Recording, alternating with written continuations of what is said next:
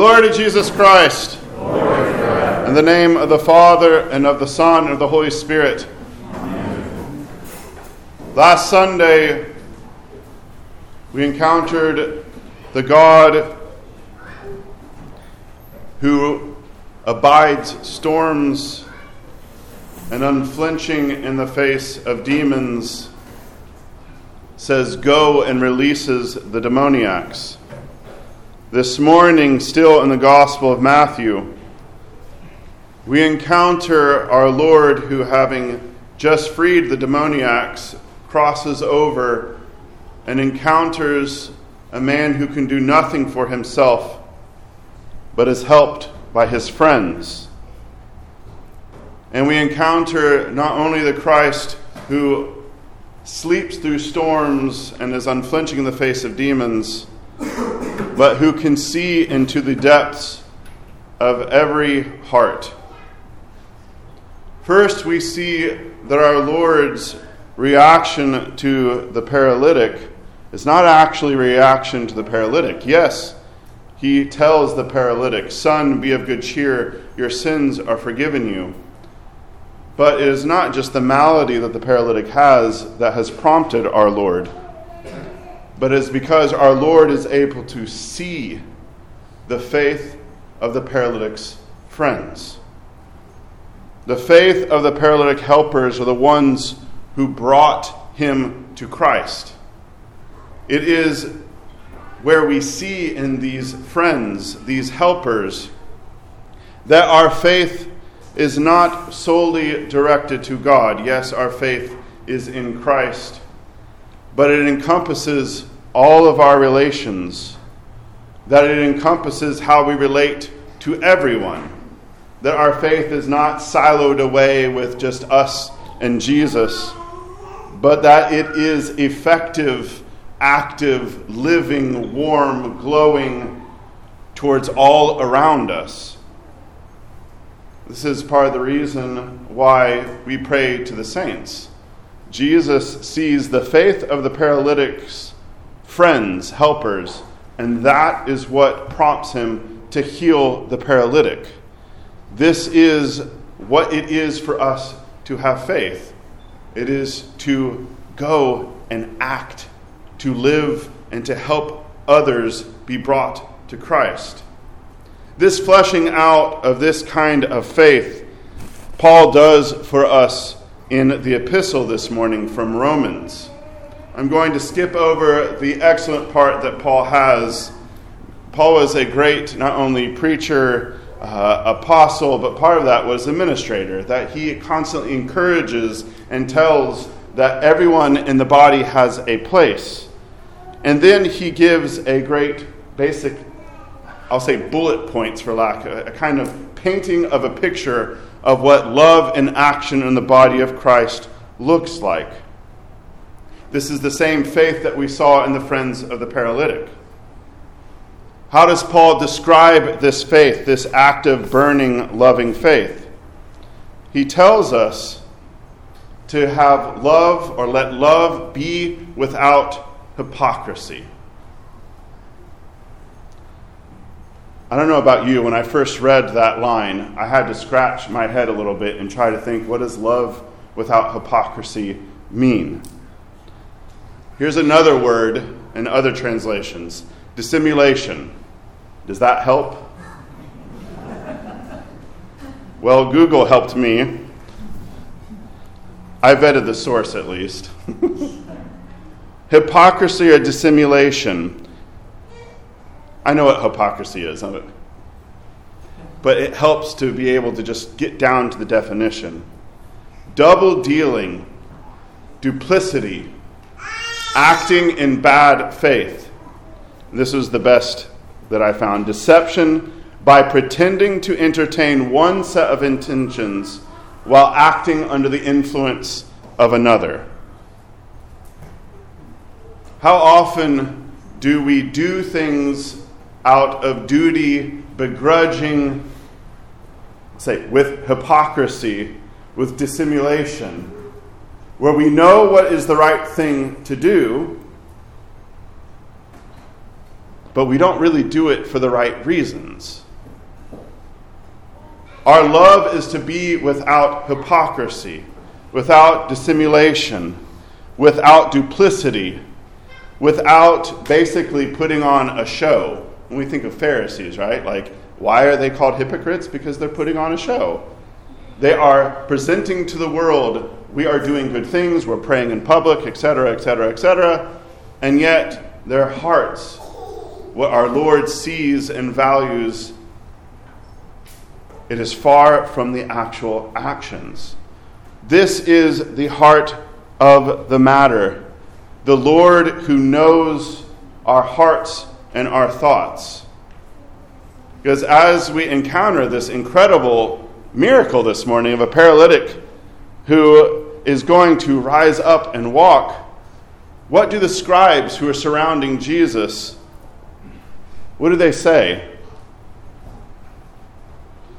They actually don't say anything. Right? It tells us they say within themselves, This man blasphemes because he says that your sins can be forgiven. But Jesus, knowing their thoughts, the love that we are to have as followers of Christ has to be without hypocrisy. It cannot be that we are just going through the motions, that we are just doing things, but that our Lord and God wants not actions. He does want actions, but He wants actions that come flowing from a heart of love. He cares about the intent, He cares about what is going on in the heart. That's why He can look at the paralytic's friends and be able to tell the paralytic, Your sins are forgiven, and then to tell him to rise. Is also why he is able to see within the scribes' hearts and see the dissimulation, the hypocrisy, the anger, all that is stirred up there, and be able to address them. Paul tells us, after encouraging us to love without hypocrisy, to abhor what is evil and cling to what is good. I want the kids to. What does abhor mean? Does anyone know what abhor means? Hate something. Hate something. Are we supposed to hate things? No. Wait a second. What did Paul just say? What does Paul just say? Abhor what is evil? Did he just say to hate something? Hate evil. Hate evil. Yes, thank you. You're getting, making me get to my point. so we are, uh, this might be counterintuitive to us, but there is a place for hatred. There is a place for abhorring. St. John Chrysostom tells us he doesn't mean just hating it, not merely hating it, but hating it exceedingly. That's what abhor means, right? It's like, I have a distaste for evil. I don't really like it that much. No, he says, hate it. Hate it not just a little bit, hate it a lot. Abhor it. Now, here's the funny thing about hatred and evil it is really easy for us to abhor evil that's out there, that isn't our evil, right? Just turn on the television. There's whole networks built off of this, right? Let's stoke anger and hatred. But this is not what Paul is telling us to do. We are to abhor evil. And as I've been talking about, it's what resides in our heart, what we have allowed to reside and take up shop in our heart, what we have fed, what we, let's be honest, like or prefer or don't really want to deal with. But Paul tells us in our hearts, we are to give no place to evil, we are to abhor it. St. John Chrysostom tells us the reason why Paul tells us to abhor what is evil is that he wants us to purify our thoughts, that we should have mighty enmity, hatred, and war against vice. Again, what are we responsible for? Ultimately and primarily, ourselves. What are we to abhor? Other people who sin? No. We are to abhor what is evil, the shackles, the things that have infected us. How do we know what is evil? Well, we need to submit ourselves to Jesus, that we know what the teachings of God and the church are through the scriptures and the fathers that help us come to know and define sin. These aren't mysterious maladies that will remain mysterious. The fathers actually, you can almost, basically, we have versions of textbooks of how to handle our maladies. They're a little more, our sins are more duplicitous and complicated that we can just look up a textbook. But it is a path to figure out and to give us weapons that war that St. John Chrysostom tells us about. It should not be a mystery what the evil is, but is something that we know, that we detest, that we hate. No, this is all sounding very, uh, I'll just say, negative. This is why Paul says, Abhor what is evil and cling to what is good. That our internal disposition is not just hatred, because that isn't really going to get us very far. It might be the spark to get us to stop doing something or to really fight. But what we really need is to cling and to love what is good.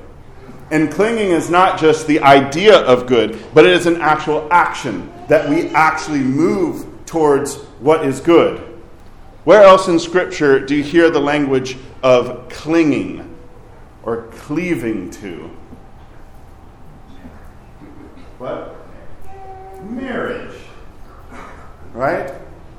Genesis, the book of Genesis, what does it tell us? That a man is knit to woman, and it says that he shall cleave, he shall leave and cleave. You've probably heard this before, right? That he is to cleave to his wife.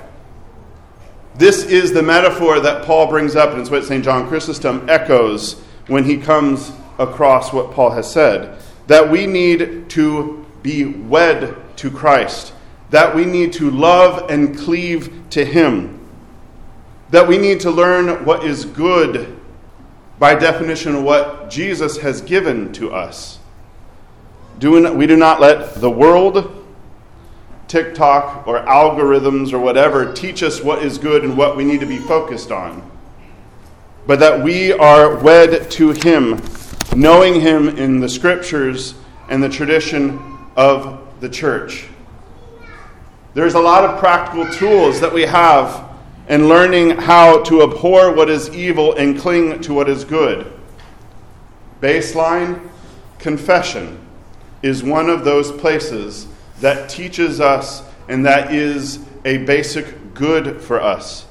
It is the training grounds. It is where we are declaring the things that we want to hate if we haven't got there yet, that we detest, that we also, on the other hand, want to love the things that are good, the things that we are missing, and that we can begin again and again through the act of confession.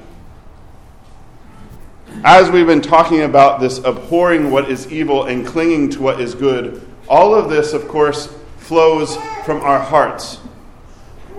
And it is this clinging to Christ, this momentum of love and cleaving to Him, holding on to Him, that this overflows to the brethren.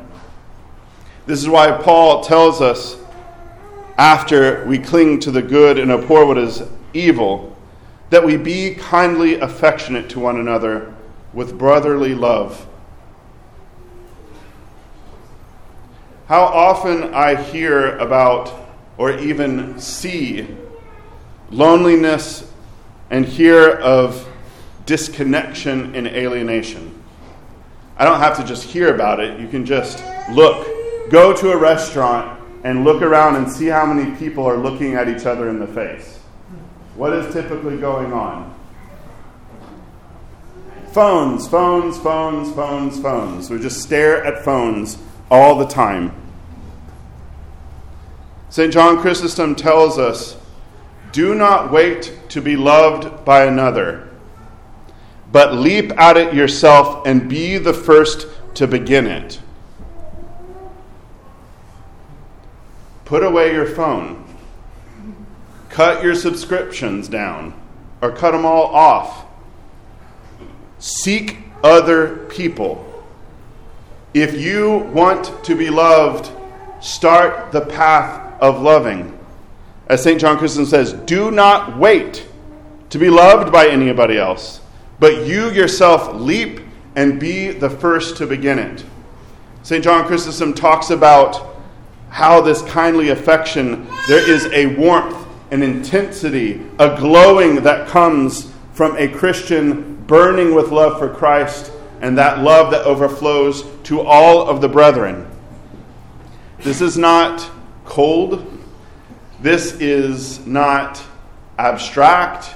This is not distant. All the words of St. John Chrysostom are like your beloved aunt who just enwrap, you know, at the family gathering just wraps you up. That is the image. Maybe you don't have an aunt. Think of somebody in your family or someone that you know who just exudes this love.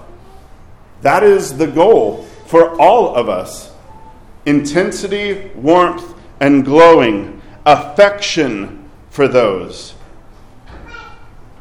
He goes on to tell us that we should give preference to one another with honor, not lagging in diligence, fervent in spirit, serving the Lord.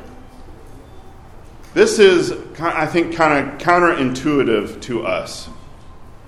We really struggle as a culture with truly honoring people. We might have a, a, a to do or something. It's not about just being nice, but to truly honor, to give respect, to give right fitting praise and encouragement. This is what Paul tells us to give to everyone in the church. That we do not lag in the diligence of seeking how to give honor and preference to others, because in that giving honor, we are serving the Lord. This kind of love that Paul has been talking about, this warmth and affection, this giving preference and honor, is exactly how we are able to rejoice in hope, as he tells us, to be patient in tribulation, and to continue steadfastly in prayer. These are very hard things to do. To rejoice in hope, to know that we have hope in Christ, to be patient in tribulation because of that hope, and to continue steadfastly in prayer. This is what cleaving to Christ produces hope, patience, steadfastness that's how you get that warmth, that affection, that desire to actually honor others instead of constantly looking for yourself and how am I going to be honored? How am I going to be loved? No one is doing this for me. Paul and St. John Chrysostom tell us you yourself start that path. This is why we're able, as Paul tells us, to be able to distribute to the needs of the saints, to give, be given to hospitality. That it's not just uh, an empty warmth, but it is something that actually comes forth from our wallets and from our homes. And all of this sounds very lovely until there's conflict or trouble. That's why Paul, in his wisdom, tells us Bless those who persecute you, bless and do not curse. When you start out on this path of loving, or you are restarting for the thousandth time to go out on this path of love. You are ready to bless those who do not receive the warmth, who instead curse or create trouble or chaos for you, that you, like Christ, are able to bless, that you are able to pray for your persecutors, that you are able to forgive. We cannot be saved alone. We are only saved together. Our brothers and our sisters are our lives. We find Christ through them, in them. Christ is not sequestered away somewhere else. He is actually present and available to us in everyone around us. This starts, of course, deep within our heart, churning as we do at the beginning of baptism. What do we do before, after the exorcisms? We churn and we spit on Satan. We abhor the evil, and then we turn around and we adhere ourselves to Christ. We cleave to Him. This is going to manifest itself not only for love for God, for the good, but for others. Christ sees the faith of the paralytic's friends. He also hears the murmuring of the scribes. Have your heart be like the paralytic's friends, who, in their love for him and for the good, brought him to the very feet of God, that he is able to heal, to raise up, and to forgive our sins. This is the way. In the name of the Father, the Son, and the Holy Spirit. Amen.